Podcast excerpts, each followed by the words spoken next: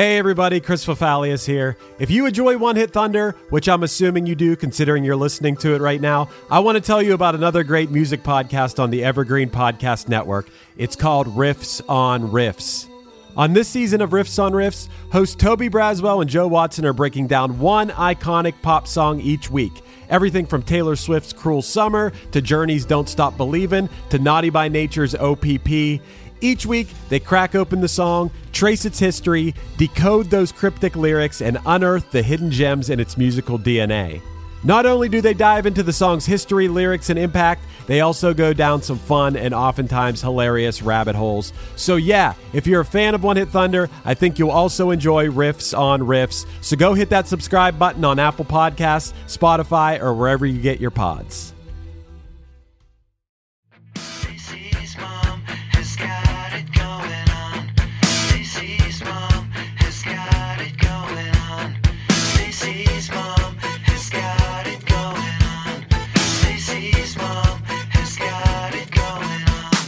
After a few years of modest success on alternative radio, Fountains of Wayne Cars-inspired Stacy's Mom had one of those choruses that couldn't be avoided, which helped launch the band into the mainstream. While the fifteen minutes of fame allowed for Adam Schlesinger to make a name for himself writing songs for Broadway, television, and movies, Fountains of Wayne never had another hit. This week, I'm joined by Dreams Not Memes host Brian Walker to discuss the influence Stacy's Mom had on pop rock, and try to decide if the song brings the thunder or if it's not the song for me.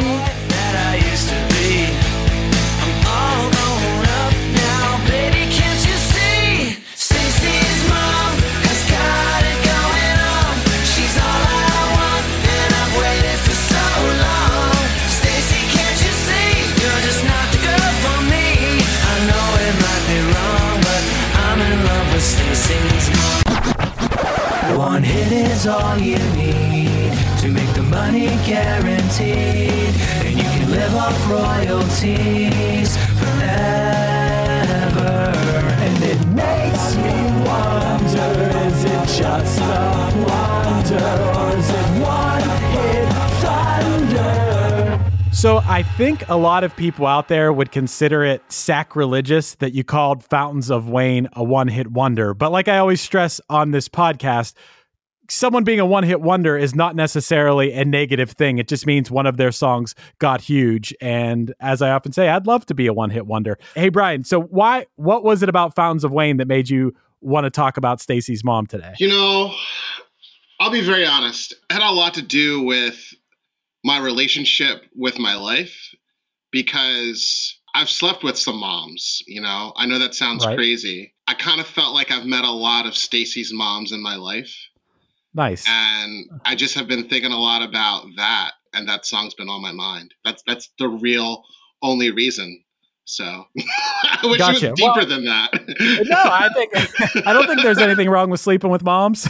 And what's funny about this was when I looked at the the story behind this, Adam Schlesinger, this this was written about his friend who had a crush actually on his grandmother when when they were kids, which I thought was pretty funny. So it was actually Whoa. more more like Stacy's grandma uh, when you look back at what this song was about. And I think yeah. and I think right off the bat, we have to talk about Adam Schlesinger, who tragically passed away earlier this year in March uh, of twenty twenty to complications from COVID, which that was like the, I don't know, I feel like that was a real, not not as if everything about it isn't crazy and wasn't crazy even in March, but that was like a, whoa, this is out of control. I think that was like one of those milestone moments when I heard that it took him that I was like, wow, this is super serious. It was at that moment, you know, I've liked Fountains of Wayne, everything I've heard from them,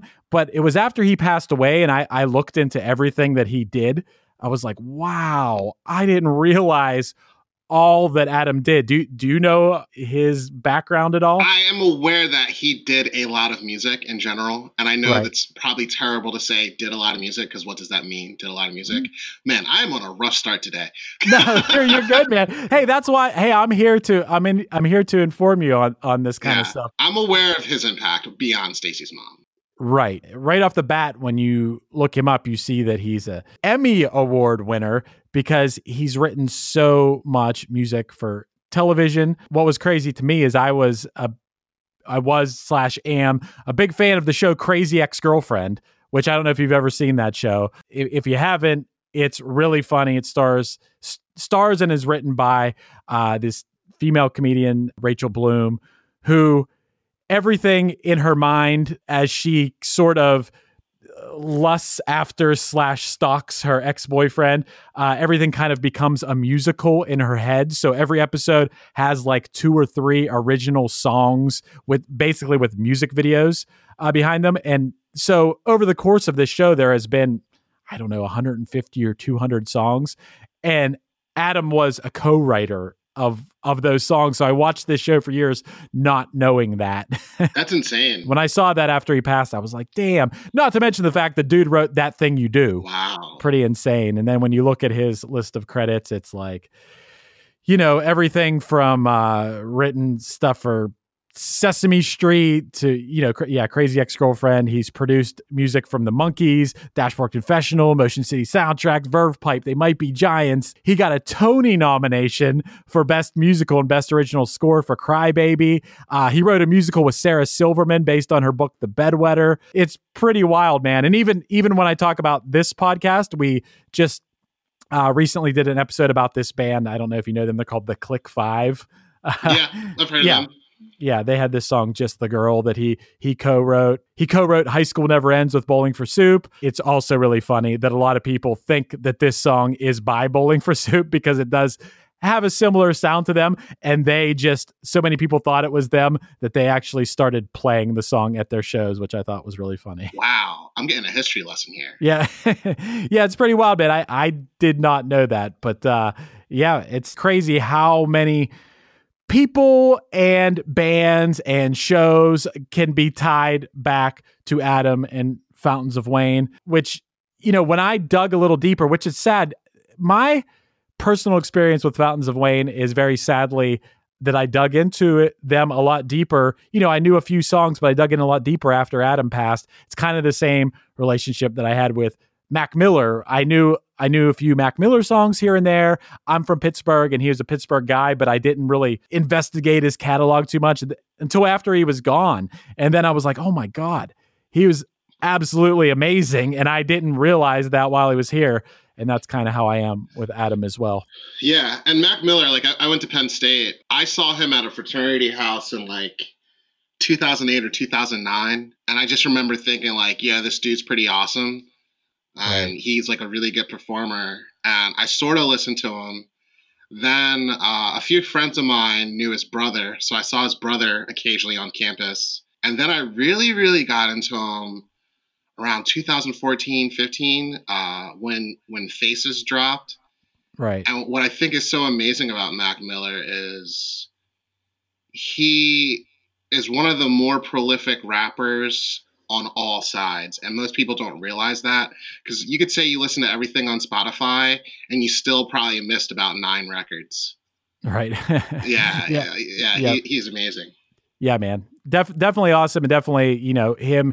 And when I dig into Fountains of Wayne now, they're like a perfect pop rock band. Like the every song is just hook after hook, perfectly pristine production, and a, a lot of credit to Adam and, you know, his co-writer in the band, Chris Collingwood, who uh, a lot of times was the the lead singer in the band. Adam was the bassist in the band, uh, but those two were a songwriting team. It's crazy how there's these prolific people gone too soon, man, and and Adam is definitely one of those. Fifty-two years old. The dude did so much in his time here, and it's pretty inspiring to uh, see someone from music to television to Broadway and and everything to to have such an uh, a huge reach is definitely very impressive, man. And uh, but we're talking about Stacy's mom here. This song, it's undeniably catchy. You know, I, I before we got on here, I watched the music video, which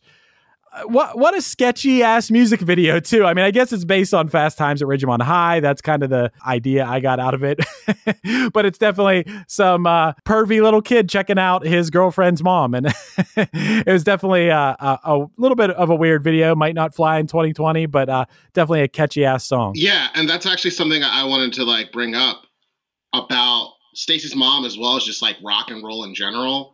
I feel like Stacey's mom is one of the few rock songs that, musically as well as lyrically, it still carries a purpose and meaning today, but a lot of rock songs of that time and before don't really carry the same meaning and like come off a little cringy. But the video itself really is like super cringy, and you're just thinking like, yo, what is wrong, or what was wrong with society?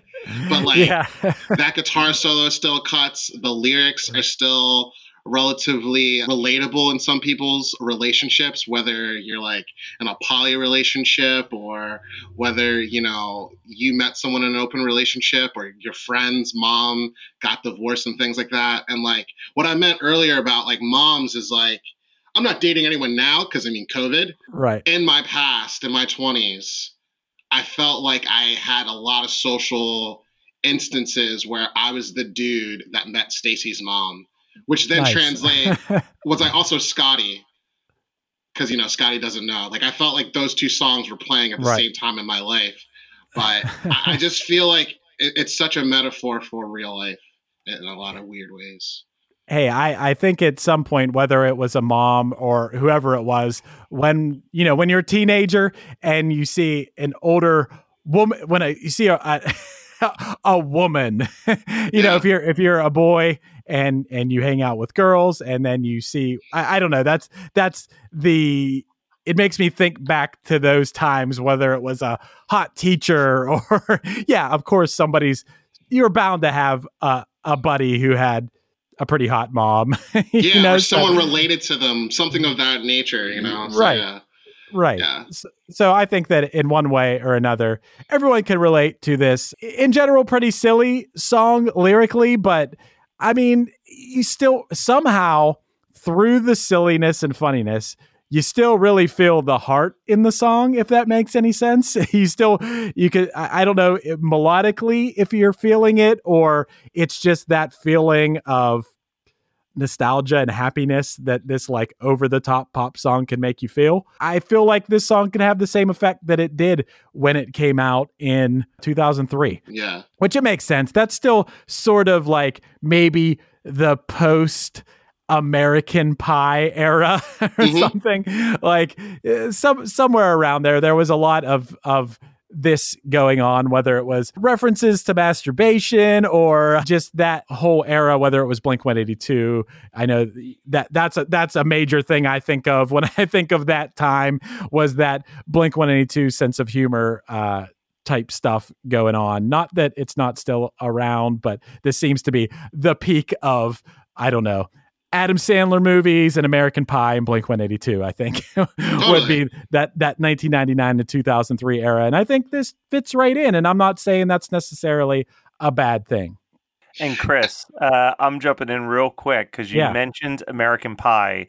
And a fun fact that I think I only know because I bought this C D, one of the stars of American Pie, also the star of Rookie of the Year, Thomas Nichols, has a music career, and he put out a cover album recently called Frat House or Frat Party, and it's just him covering all of the songs that appeared in the American Pie movies. Nice. The only song not in American Pie that he covers is Stacey's mom, and changes it to Stifler's mom throughout the entire song.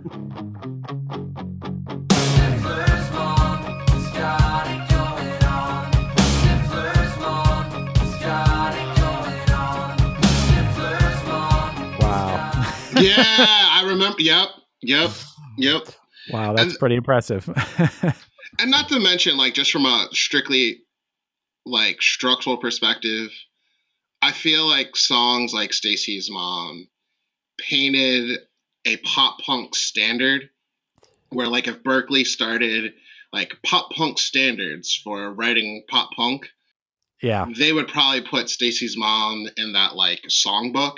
Because if you really think about the guitar solo that's happening, and the fact that there's guitar harmonies happening or guitar harmonies, Right. That's really explosive, especially for that time, because prior to that, the only people really doing guitar harmonies, correct me if I'm wrong, was the Allman Brothers, which is well, way before that time, you know? So it's just like they brought that back to like say, like, let's cut guitar solos into a mix. And then that's still a standard today. Right. Yeah. I mean, I think you're right about this being, yeah, you, you could study this song. If you're talking about songwriting in the pop, rock, punk style yeah. of the, especially of the early two thousands. Uh, yeah, this could be stud. This could easily be studied in class. It's got, it's really got it all. That verse, chorus, verse, chorus, bridge or guitar solo, bridge, key change, everything. It's got it all. Yeah, for sure. That's a good point. You know, and I think that could be that, that was kind of their thing, Adam's thing. I mean, when you look at That Thing You Do is another perfect example of, uh, it was just a dude that knew how to write hook after hook after hook in a song, knew how to write these perfect pop songs and just wrote hundreds of them. And I think that's how he was able to uh, extend into the world of writing for television and writing for Broadway and, and stuff like that. So I think that there's a lot more that goes into writing an easy pop, or when I say easy, I mean a basic pop song. Uh, a lot of people probably think that's easy to do. Yeah, you're gonna you're gonna do the same one five six four chord progression, and but it's it, it's not that easy to do it and make it so, I don't know, digestible to people and to stick in people's brains. There's an art to that, you know. You may maybe you're working within these. You're working within these confines of, okay, we're going to have these certain guitar tones. We're going to use bass, drums, two guitars, vocals, and we know what our constraints are, and we're going to use these chords that are used a million times in these songs and create something new and memorable. And I think that having, you know, Stacy's mom, that's, I, I would be hard pressed to find people that don't know this song and remember this song and able to sing that chorus still today. The thing that makes Stacy's mom perfect is every part stands alone. Right. And as a writer, I know melody and harmony are extremely important, and melodies are where the memories are brought and harmonies where the soul is like given. That's what I've always believed. Mm-hmm. But if you were to just play Stacy's mom bass line, you'll figure it out. If you were to just play Stacy's mom, just the guitar, you'll figure it out. If you were to play the drums, you'll still figure it out. And like, I think that's what differentiates really, really good rock songs, or just really, really good songs, period, from okay songs. And the thing that makes it great and terrible at the same time is there are still songs that aren't hits. We're not going to talk about that because this is One Hit Thunder, but uh, that stand alone because the, the melody is just that catchy. And right. like what I love so much about Stacy's mom is if you just hum the melody and the lyrics, like let's just say you don't know the words. I mean, you still know what song you're, you're, you're like singing. Yeah. And I think that really brought back fun in uh, pop punk. And not not to say that there was a lull, because at that time you could say that that was still in an era of like a golden era of pop punk and, and pop rock. Uh, M T V was still playing music videos, keep in mind. Like I, I literally remember starting my high school mornings like watching Sailor Moon followed by M T V's Stacy's Mom, and then I would go go to school. Right. Like that's how my day started. And then Foo Fighters came, and then The Pretender came, and et cetera, et cetera, et cetera. Um, But it's just like what's so great about that song in general is every single component is just like it sticks to you, and and it's simple but yet so complex at the same time. Yeah, man, it, absolutely. It's it, he's a these guys are master song craftsmen, no it, doubt about it. Uh, and you're right. You could hum this melody. You could hum the. Mm, mm, mm. Mm, mm, mm, mm, mm, and people are going to know what it is. And the fact that, oh, so genius to, first of all, just have the amazing melodies. Yeah, this song's not going to fly without those melodies. But on top of that, the subject matter being just right up the song being called Stacy's Mom. You almost know what this song's going to be about before you even hear a single lyric from it. And it just makes it that much more memorable. And some might argue cheesy, uh, yeah. but it, it, it was almost, it was necessary, you know? And it, what's funny too, is I don't think of Fountains of Wayne as necessarily, when you dig deeper into their catalog, they're not necessarily like a pop punk band. This song, Correct. this song for sure, this song is like, pop punk meets the Cars, quite literally, considering the very beginning of the song is a direct ripoff of the beginning of the Cars, Just What I Needed, uh, to the point where Rick Ocasek thought that it was a sample of the Cars song. So, you know, the Cars meet pop punk. But when you dig deeper into their catalog, they're they're pretty much straight up just pop. You know, like I don't even, it's not even so much punk, you know, it, it it's, it'd really be uh, really loosely using the term punk. I mean, it has some crunchy guitars here and there, but a lot of it is like, you know, more along the lines of a Gin Blossoms than a Blink or Sum forty-one or something. It, it, it is that line, you know, it's really walking that line to the point where I would just say they're a pop band more, more than anything, you know, and a lot of times, a lot of those pop bands end up having a one-hit wonder type career. But, you know, I think that Fountains of Wayne were able to use the one hit to their advantage, the way that I've seen bands like Wheatus be able to use that one hit and extend that and, and propel themselves into a career, however, twenty years later to still have a career.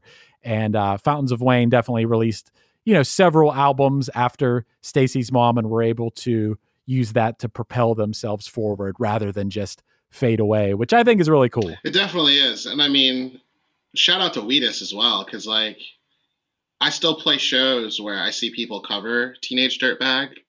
And right. a friend of mine got to open up for Wheatus. And he told me, uh, shout out to Albright Junior, by the way, he was like, even though they're like a giant band that's done so much, they're still humble. And I think like when you look at bands like that, especially F- Fountains of Wayne and the people associated with it, is like there's some bands that make one hit wonders and that was the goal and that was it. Right. And then there's other bands where they create something and it happens to have become a one hit and then it just opens up all these other opportunities to try so many other things. Right. I didn't know that, like, you know, the members of Fountains of Wayne had done all of that, but I think they're an example of the latter versus the former. I think society always tries to paint this picture that, like, you know, we're all just trying to make a, a big hit, trying to make a big hit. And, like, some of us are. And if that's what you're trying to do, good luck, because that's going to be really hard to create something in your bedroom, basement, studio, and, like, be one hundred percent confident that this is going to be the thing versus let me just keep on creating and get better at creating.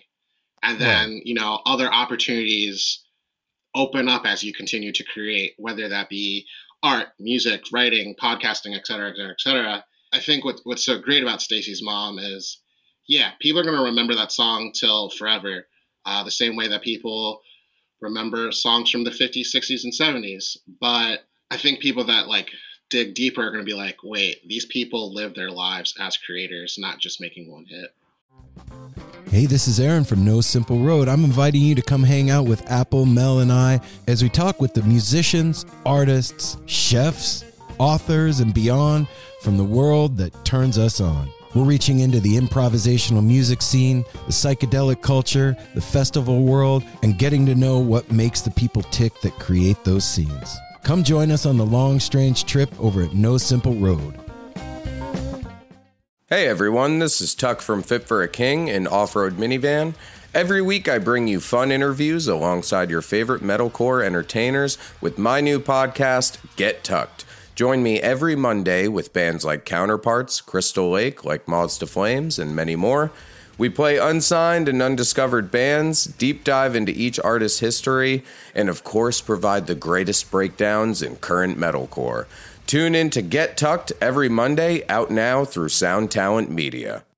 Right. That's a lot of what we try to do on this podcast is find out who were the ones that were in it to make that one hit and in it to make their quick buck on what was popular at the moment, whether it was a novelty song or just that there was a team of people behind it trying to just generate something for a record label. Or was it a band like Fountains of Wayne who were a band, a band's band, regardless, trying to write the best songs they could, and they had their hit and they were able to springboard a career and financially be able to continue, largely in part to having that hit as a feather in their cap, whether that was through uh, royalties or, you know, through being able to use that as a selling point for tours and shows or to get onto bigger tours or things like that. Yeah. And, and it's pretty obvious that Fountains of Wayne are the real deal, you know, whereas we've seen things on this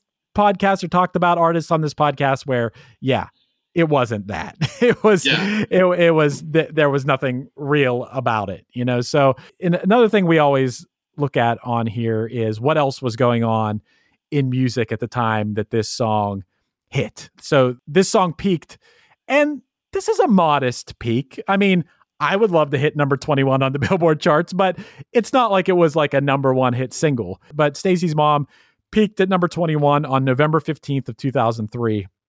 And at that time, when you look at what was going on, there's some good and some extremely bad. So I definitely put this on the good side. Like the, the really good going on right there at the time was Outkast Hey Ya was on the charts at that time. So hell yeah. And so was The Way You Move. So Outkast had two songs in the top twenty on Billboard at that time. So that's pretty awesome, man. Number one, Baby Boy by Beyonce at that time. Uh, but on the bad side of things, you had Headstrong by Trapped. I remember that song. Uh, yeah, unfortunately, I remember that song too. So that's kind of what was going on. So the fact that Stacey's Mom was up there, I don't know. It, yeah, it fits. It feels like there was some really feel-good music going on at that time. It, The Way You Move and Hey Ya from Outkast, so feel good. Chingy Right There was yes. in there. Ludacris Stand Up was in there. Maybe it was a time where people were feeling good in two thousand three. When I think back on two thousand three, I think maybe I was feeling good at that time. I, I don't know. Also, when you look at like what were the best-selling albums of that year, fifty Cent, Get Rich or Die Tryin', uh, Norah Jones, Come Away With Me, and Beyonce, Dangerously in Love. And the number one single of the entire year was In the Club by fifty Cent. People were partying. People were having a good time. Maybe you could look into music every year and say that, but especially at two thousand three, I think we were far enough past nine eleven where people uh, were starting to want to hear feel-good music again by that time. Oh, indeed. I mean, two thousand three, like the first half was the end of my freshman year. The second half was the beginning of my sophomore year of high school. And I just remember during that time, like other than my internal, like, you know, adolescent depression and things like that, I just remember society just feeling like, let's be together, let's have fun. fifty Cent came out and like a lot of people started liking hip hop again, because keep in mind, between fifty Cent, before that was Eminem, but Eminem was kind of like writing. He wasn't really like, he didn't drop the next album yet. So just a lot was changing, but on the surface, everything seemed happy. Yeah, when I think back on that time, I think that maybe... Maybe me personally, what what's different about two thousand three me than now me is that I'll listen to anything now, whether it's on the radio or whether it's something I discovered myself or a friend told me about or whatever. I think in two thousand three, I might have been a little bit too cool for Stacey's Mom. I think yeah, that yeah. when I think in two thousand three, I think I probably liked, I, I mostly liked Saves the Day and the Get Up Kids and, and Jimmy Eat World. And, and, and really that's what I liked. And uh, when I look at some of these one hit wonders from that time, I may have missed out on their impact at that time. I didn't have the Fountains of Wayne album at that time, but now when I look back, I'm like, oh, this is really good. I probably would have liked this album had I, had I got it and not been a little bit too cool for school at the time, you know? True. And keep in mind, this time was before so many technological mediums. And what I mean by that right. is like, Hey Ya was big before it got big again because of YouTube. You know, right. uh, YouTube didn't exist yet. People were still using A O L away messages. It was Hell right yeah. before MySpace. Right. And it's just like, I think in a lot of ways, the internet did not officially take its impact that it has today. Yeah, radio was still probably radio and M T V were the biggest things. Yeah. Yeah, it's crazy, man. I didn't think about that. When Stacey's Mom came out, YouTube was still not a thing yet. Yep. Which is which is wild to think about. That's such a good point. Yeah, and that's really two thousand three, two thousand four. Now we're starting. The internet's becoming a lot more important for promoting music.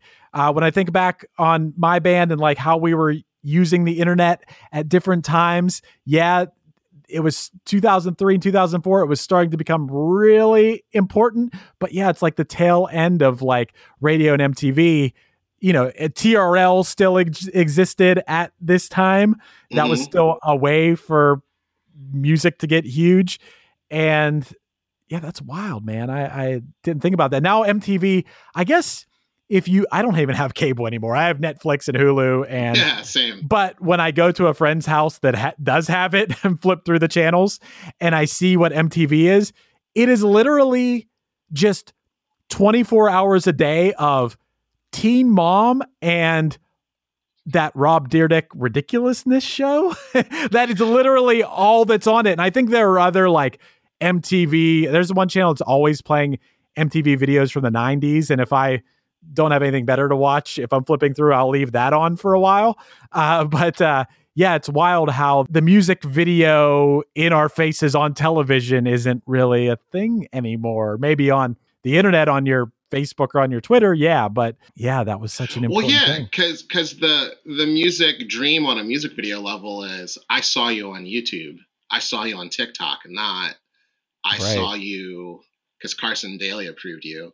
Like, right? You know, because I'm like thirty-two, I just turned thirty-two, and that's really weird. I said thirty-two once this podcast went to thirty-two minutes. That's, spooky. That's very spooky. But yeah, because I'm thirty-two, I can like. dive back to a time where I was like, you know, I love Stacey's Mom, and hopefully, like, I write a song like that. Maybe not as cringy in nature, but you know, that's as impactful, right? You right. know, I'm watching Carson Daly. I hope I meet him someday. Flash forward to like actually playing music and performing and recording. The only way I'm going to see Carson Daly is if I just happen to be in the same bar as he is. That's if COVID allows us to go back to bars. Right. It's it's really crazy to think about, and how short our lives have been, how we can refer to years as eras, because it's like, oh, what type of music are we talking about? Pre-Snapchat era music? And that actually makes yeah. sense. Yeah, for sure. We're in a TikTok era right now. And and it's it's it's weird, but it is what it is. Hey, you know, what I think about a lot when it comes to the you look at the bright side and you look at the dark side of, I don't know, the music industry, I guess. I, I, I hate saying the words the music industry, but my point being that what was cool about the two thousands, what do you call those? The aughts and pre and before that is that you could make money from your actual music, from selling compact discs. And now, yeah, you can make some money from selling some vinyl to collectors or whatever. But uh, a huge revenue stream was selling actual C Ds in record stores. And that doesn't really exist anymore. But probably the negative part of that is you had to get someone's approval, whether it was getting signed to a record label or someone decided they're going to play you on the radio or play you on M T V. Somewhere along the line, someone with the power to do that was going to have to, unless you just made something so undeniable and you toured your ass off. But a lot of times someone had to make that decision. But now the bad part is, yeah, you're going to make a little bit of money from streams, but unless you're getting a billion streams or something, you're not going to count on that as a way to make a living the way you might have been able to count on selling albums uh, in record stores as a way. But the good thing, I think, is now, whether it's YouTube, whether it's, I don't know, TikTok, Facebook, I don't care where you you post it and it catches on. If you're creative enough and you make something, whether it's a song or a video that goes along with that song, you make something that's so undeniable. It can catch on with zero dollars of promotion. If you can use your brain and create something that is just so undeniably good, you have that opportunity that may have not existed in the nineties. You know, you may have needed a little help, whether that was from television executives or from a record label or things like that. But now, if you put something out there that's just so great, and the the thing that pops into my mind, and I'm not saying, I mean, I think the songs are are pretty good, but the thing that I think of that was the first notable thing was the OK Go videos, the dancing OK Go videos. One was on treadmills. One was just, I think the first one was just dan- just a dance number in general. Yeah, yeah. Uh, but those caught on, and it was like, wow, these guys just made this cool one-shot thing that cost them nothing to make it. They just set up a camera and did it in one shot, and it was undeniable. People loved it. I think that that's a very good thing to always be thinking about, is how can I use my creativity to make people hear my music? True. And correct me if I'm wrong, it was either one year or two years before the OK Go blew up. I think that was around the same time that Radiohead dropped In Rainbows, and they said that they were going to offer their record for free, and you could just email them and get the record. And I remember so many people thinking, what? You're Radiohead. How are you releasing your record for free? And in my right. mind, I think that is what inspired like things like Bandcamp, things like, you know, I'm going to drop all my B-sides on YouTube, and you can f- find my real records on like Spotify, or diversifying the ways that you display and, and show your content. Because I'd love to ask the question, if Stacey's Mom was a band today, what would their music video look like? Because yeah. I'm pretty sure it still would have been a hit, but I'm pretty sure the music video would have looked way different. Because didn't they have a celebrity as the mom anyways? Yeah, it's like a model. I think Rachel Hunter is her name. Yeah, hey, but yeah. but that's a good point about Radiohead, man. They, just as with their their music, they've always been ahead of the curve, but they also saw the writing on the wall, because at the at the I can, what year? I don't know what year In Rainbows came out, but if they saw the writing on the wall that people aren't going to pay for music anymore, and that your music is something in one way or another you're going to put out there for free, and you hope that people are in turn going to come to your concerts, and they are going to buy your merchandise, and maybe they're going to buy your album on vinyl or something collectible. But I think they probably saw the writing on the wall that, yeah, this is how it's going to be. You know, from wh- from the time when people were using LimeWire and Napster and whatever else to download music for free, to now when, yeah, you know, m- my band will get a few hundred bucks here and there from the combined streams of all our songs on everything, but no one's going to buy a C D anymore.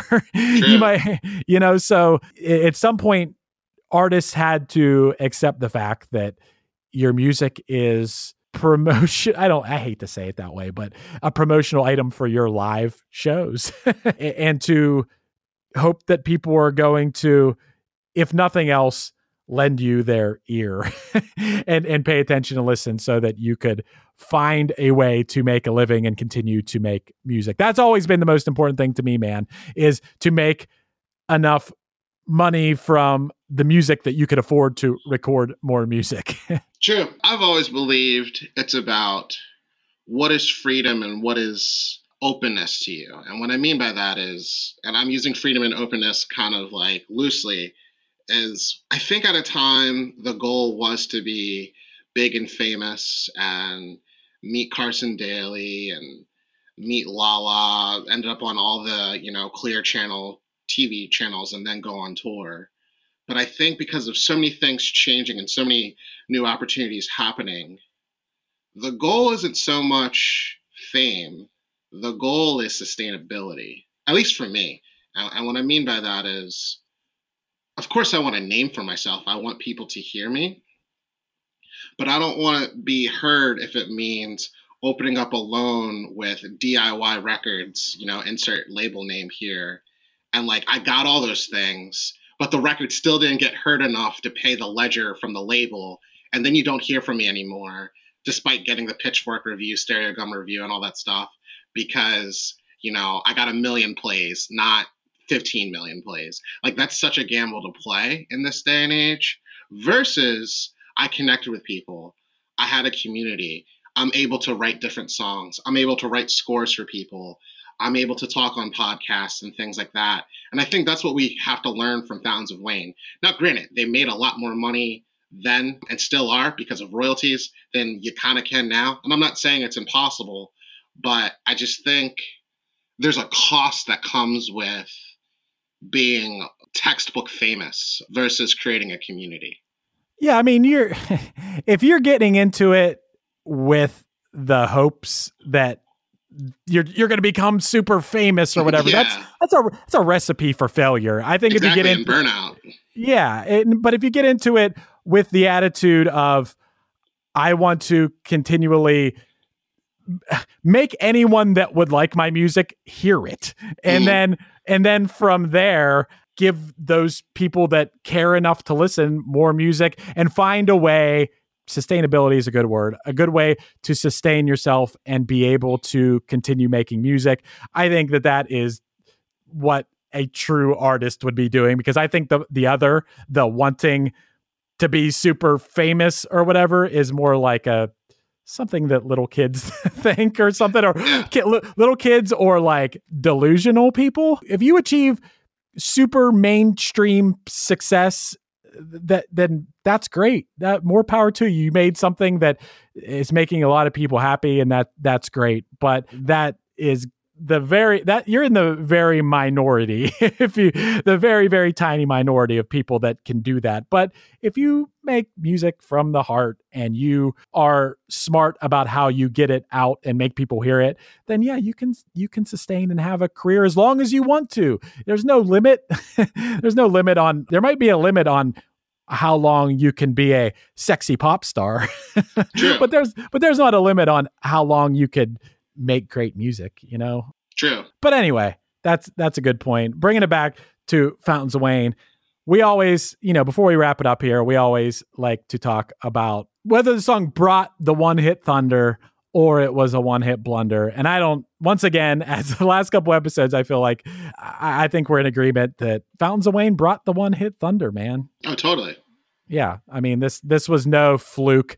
This was a band that pro- that has, from when I dug into their catalog, they have twenty songs that could have been huge songs, you know, whether, from, from the melodies to the lyrics. This one, it just had a very memorable subject matter, had a very, uh, you know, by today's standards, cringy but memorable music video to go along with it at a time when music videos still mattered.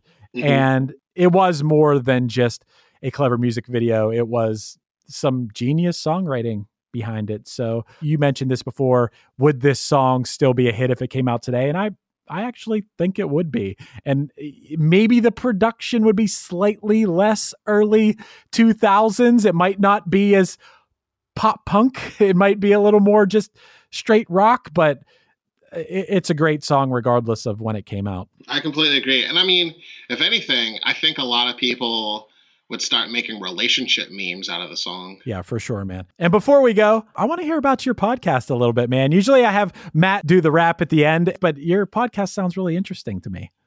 Yeah. So um, my podcast is called Dreams Not Memes. And I created it because as a musician, uh, I sing about rising above my own adversity. And, and that, that adversity is, is, is pretty deep. I'm going to try to like not give the TED Talk version of this, but it's like, for example, um, I was the product of sexual abuse and I almost got aborted, and both my parents are like physically and mentally disabled. And so I like almost wasn't supposed to be here. And then I started my project because I like stopped a domestic abuse case. So this is a separate incident. And I sing songs about the struggle of being alive from my perspective and try to inspire people to be better in their lives and to face against their own adversities uh, when I sing and play, play live. And I had been doing this for like five to seven years, seven years recording, five years touring. And I had this aha moment last year where I was like, you know, I'm not giving up my music. I still have a lot of records that I want to write and release. Um, and by no means am I like successful or famous, as we talked about earlier. But I think I need to do more where I am creatively able to reach the same mission, but able to tell other people's stories. So it's like I'm telling my own stories through my guitar and my other instruments, but I'm also telling other people's stories through a podcast where I talk to people. So Dreams Not Memes started as this podcast where I was like, going to make it like not as formal as some podcasts are. And I would just talk to people that had worked with me. And I shared those people's stories. And then that expanded to people I met on tour. So I would talk to people that I met through couch surfing app uh, or people that booked me shows. And then COVID happened, and I've created this mission to talk to a thousand people from all fifty states and all one hundred ninety-four countries in the world about what makes them tick and what motivates them to achieve their dream and rise above the things that are struggling and bothering them. So um, today I posted episode one seventy-five. And I definitely have about one hundred eighty-four episodes in queue. Damn. Yeah. I'm almost done the U S. I think I have like Nebraska and um, Wyoming to cover. I already have my Alaska and Hawaii scheduled pretty soon. When did you start the podcast? Didn't you just start the podcast this year? Last year. I started last year. in July of last year. And uh, I only had like four listeners a month. You know what yeah. I mean? So I was just right. like, yep, yeah, this isn't going to last that long. Now I have something like one thousand to like twelve hundred listeners a month. So that's been pretty cool. Nice. So it's just like, it's been organic growth. And I'm seeing people who have been on the podcast listen to other people. Like today, I saw that a beauty therapist that I talked to from England started networking with a professional mom from D C. And now they're going to meet each other and talk about entrepreneurial pursuits. And I saw the conversation happen right on the Instagram. Nice. So it's been really cool because I've been promoting on LinkedIn, Twitter, Instagram, uh, Facebook.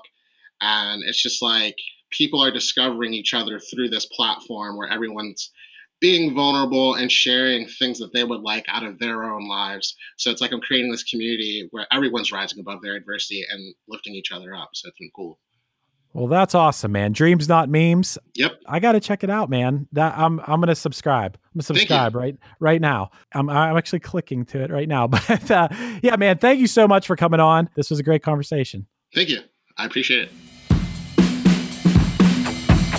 You don't know me and you don't know us. You try to take my grandma off the bus. You wanna this has been One Hit Thunder.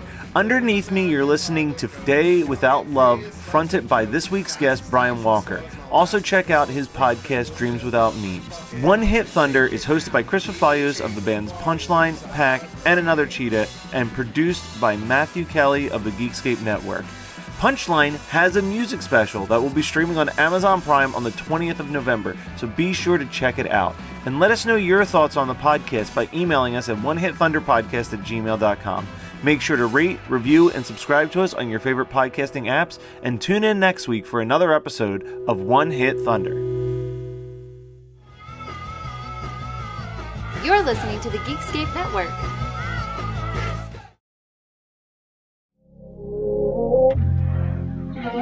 This is the story of Whitney Houston. This is the story of Kurt Cobain. Of George Michael, of Otis Redding, of Amy Winehouse, of Michael Hutchence, Bob Marley. This is the story of Prince. It's a new podcast series. About how they died, why they died, and why we're still talking about them so long after. It's like nothing you've ever heard before. It's storytelling. But it's more than that, because rock stars... they tell us how we feel. They change our mood. They change the clothes we wear, the people we hang out with. The way we remember things. It's them who give us those ludicrous moments, the ones where you're... jumping around, singing your heart out, feeling understood. And it's those moments we'll help you remember, the ones you're thinking about right now. That feeling. That feeling. It's coming soon from Crowd Network. Just search for Death of a Rockstar on your podcast app. And subscribe now. Well, hey friends, my name is Zach Lupitin. You may know me from the band Dust Bowl Revival, but I also host a music discovery podcast called The Show on the Road. For the last five seasons, I've been able to dive deep and have intimate chats with folks like the Lumineers, Ani DeFranco, Wolfpack, Keb Mo, Lake Street Dive, Bela Fleck, and more. So guess what? After one hundred fifty conversations with some of my favorite songwriters from around the world, we are bringing brand new episodes to the Osiris Network. New interviews and intimate acoustic performances will be coming at you this summer. And which episodes are coming next, you ask? I am Zach Goody, the lead singer for the band Smash Mouth. Our band is called Milky Chance. We are based in Berlin. My name is David Shaw. I sing and write songs with my band, The Revivalists. Trust me, these conversations go some wild places. So subscribe to the show on the road on Osiris, and we'll see you soon.